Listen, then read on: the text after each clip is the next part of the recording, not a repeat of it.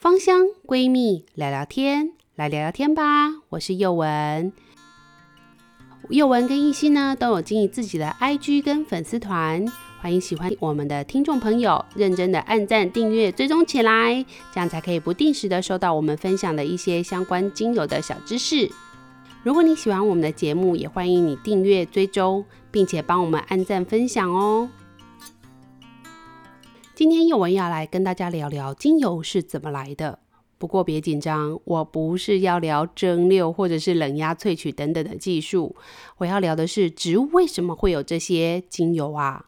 难道是为了我们可以来使用，觉得香香的吗？当然不是啦。我蛮喜欢潘威尔医生跟化学家法兰贡对精油的定义。他们说啊，他们认为这个精油呢是植物的精质。在生理学上面呢，这个措辞呢可以确切的表达真正生命的精质。这个精质是由植物的分泌细胞精心制作的。植物透过吸收太阳光的光电子能量，借由酵素的转换，把这些精质呢转换成一些高度多样性的芳香化学分子的形态，来去表现在它的生活应用上面。而这些化学芳香分子形态的数目可以高达一到两万多种，诶，所以你会发现，其实植物它是有蛮强大的一个创造能力。在研究精油的时候，你可以发现，大部分的精油植物呢，都是一些裸子植物或者是被子植物，就是我们俗称的会产生种子的种子植物。但是其实呢，最古老的一些植物，像是藻类啊、地衣啊、蕨类等等，它们其实也有一些芳香物质的。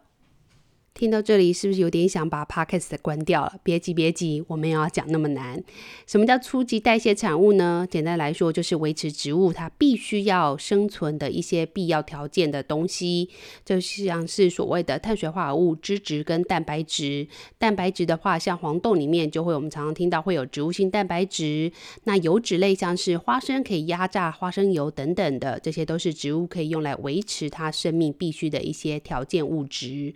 那什么叫做刺激代谢产物呢？简单来说，就是不太需要，就没有它，我也不会怎样。但是如果有了，可以让生活活得更好，更具有竞争力。像是植物的花朵会分泌一些特殊的化学物质，它可以来去吸引这些授粉的昆虫，或者是驱除害虫或天敌等等。那这一类的物质呢，你会说它真的很需要吗？其实也还好。但是如果没有的话，又好像没有什么竞争力。如果今天我的花开得很漂亮，但我又拥有非常好的香味，可以吸引更多的蜜蜂或者是蝴蝶来帮我授粉，那这样对植物来说，是不是就更容易达到成功繁衍下一代的目的呢？那当然，有些植物呢是分泌了一些抑制竞争对手生长的一些化学物质，所以你就会发现这个植物种的附近啊，它会光秃秃的，没有什么杂草，或者是呢，它也可以作为一些植物的生长荷尔蒙，像是茉莉酮酸等等。那有些木头的精质呢，是为了要保护树木不要被一些食木蛀虫所害，像是我们常常知道的一些高大的松柏科的雪松、檀香木、刺柏等等，它们的植物精质呢，就可以用来保护植物呢不要被这些虫所吃，所以它们呢精油就会有蛮好的一个抗菌效果。在有一些没有分泌细胞的一些高大乔木，我们竟然也发现它竟然也会有散发浓郁的香气，怎么会这样呢？它不是没有分泌细胞吗？经过研究发现，这是因为微生物的作用所导致的，像是所谓的沉香木、沉香，它很容易被橘菌属、寸菌属、青霉属等等的菌种呢感染。那人工栽种的时候，我们就会在这个树木上面凿了很多的孔洞，挖了密密麻麻的孔洞，来让这些菌株能感染这些植物。来去产生这些芳香物质，不过目前我们还没有办法确切知道这些芳香物质到底是用什么样的机转来去做产生的，这个可能还要再静待研究。在研究的过程呢，我们也会发现一个有趣的成分，叫水杨酸甲酯。我相信大家在考试的时候应该蛮常听到这个成分的考题，他们会问你啊，请问呐、啊，如果我服用阿司匹林的时候，不可以使用哪一些精油呢？不要怀疑，就认真把它写上去。就是含有水杨酸甲酯成分的这些精油都是不可以同时跟阿司匹林一起使用的。像是桦木科的黄樺木、黑樺木，或者是杜鹃花科白珠树属的平铺白珠、攀援白珠等等，它们里面的精油呢，都具有水杨酸甲酯的成分。为什么它们会具有相同的一些化学成分呢？这里我们要为大家介绍一个名词，叫化学模拟。简单来说，这个名词的意思就是说，植物啊，为了生存，它会分泌一些特定的化学物质，用来达到欺敌或者是保护自己的效果。像是这些黄化木、黑化木、白珠树等等，它们呢就是住在一些比较阴暗潮湿的地方，就好像人类啊，膝盖为什么会容易得到风湿呢？就是因为我们呢住在比较阴暗潮湿的地方，所以呢这一类的植物呢，它们就会产生的可以对抗阴暗潮湿的水杨酸甲酯成分，所以呢它们都会产生具有消炎作用的水杨酸甲酯成分，这就是所谓的化学模拟行为。就好像用来设定啦啊，啊，你只要住在寒冷潮湿的地方，你可能就会有风湿的问题，是一样的道理。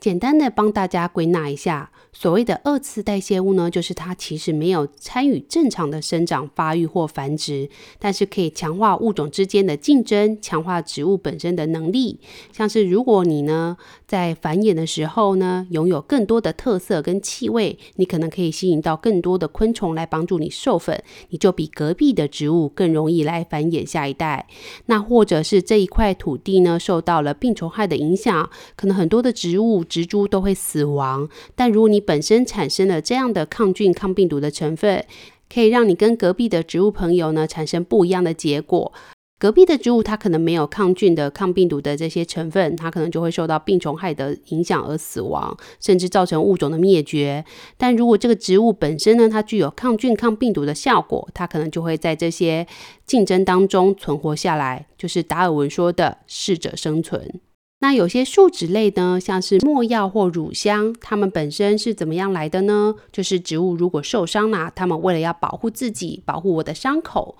它们就会分泌一些油性的树脂。所以这些油性树脂的特色都是可以保护肌肤，帮助伤口愈合哦。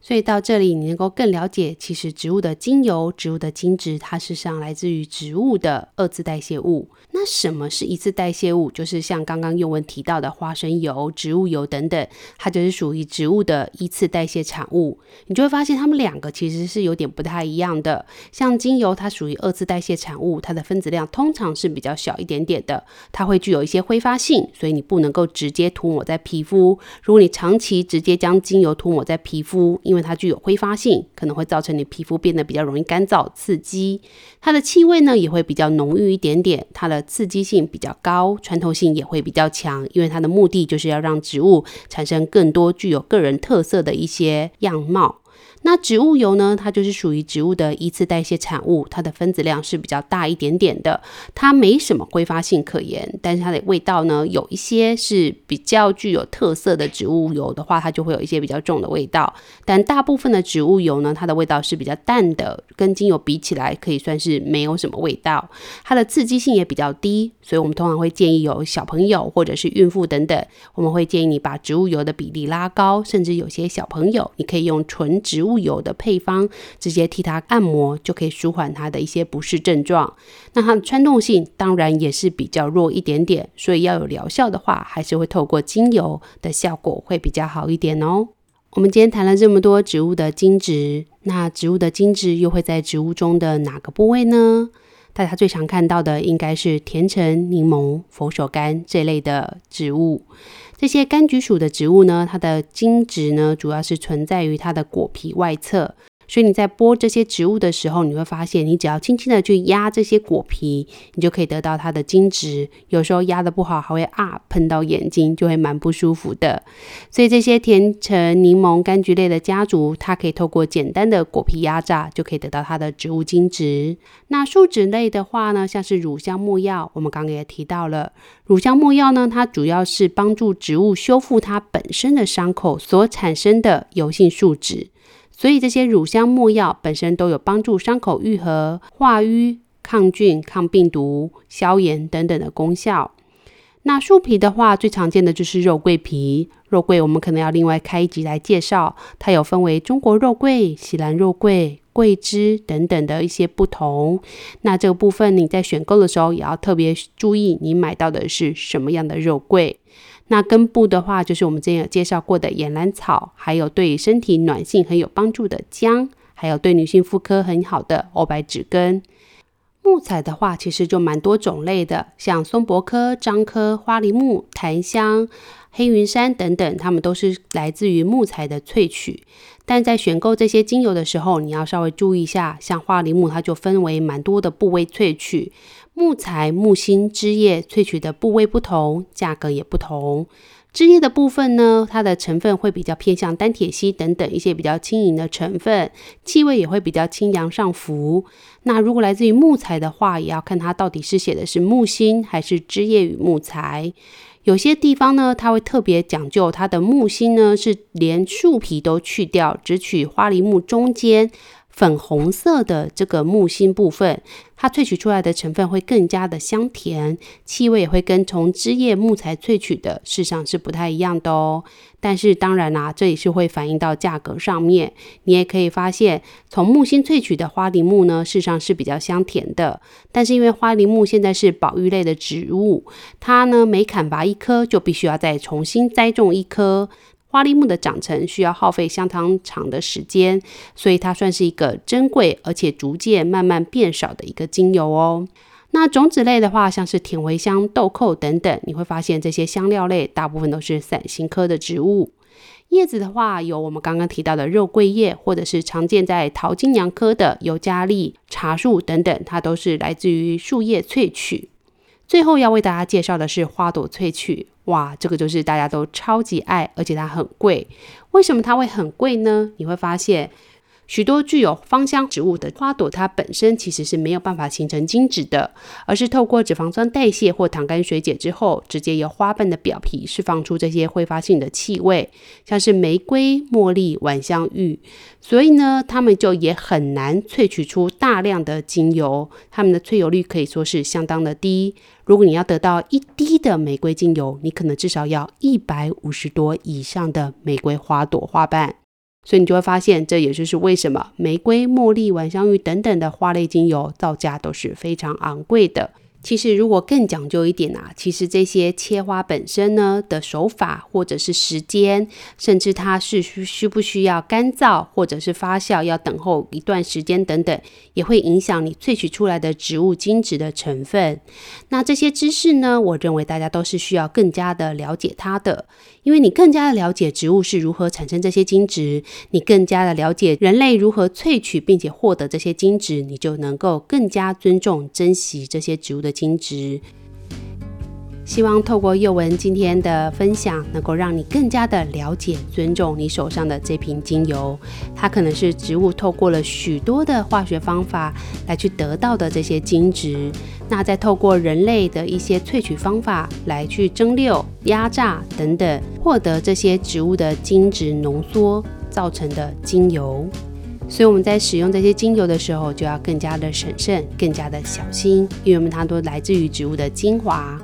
希望你能够跟我一起了解更多的植物知识，并且更加的热爱植物的精油，将它广泛的应用在我们的生活当中，透过植物的精质来帮助我们，一样可以跟植物活得更好，活得更漂亮哦。如果你喜欢我们的节目，记得帮我们按赞、订阅、追踪、分享。还有，如果有任何的意见，也都欢迎你私讯我们，跟我们讨论你最喜欢的精油有哪一些哦。我们下次再见吧，拜拜。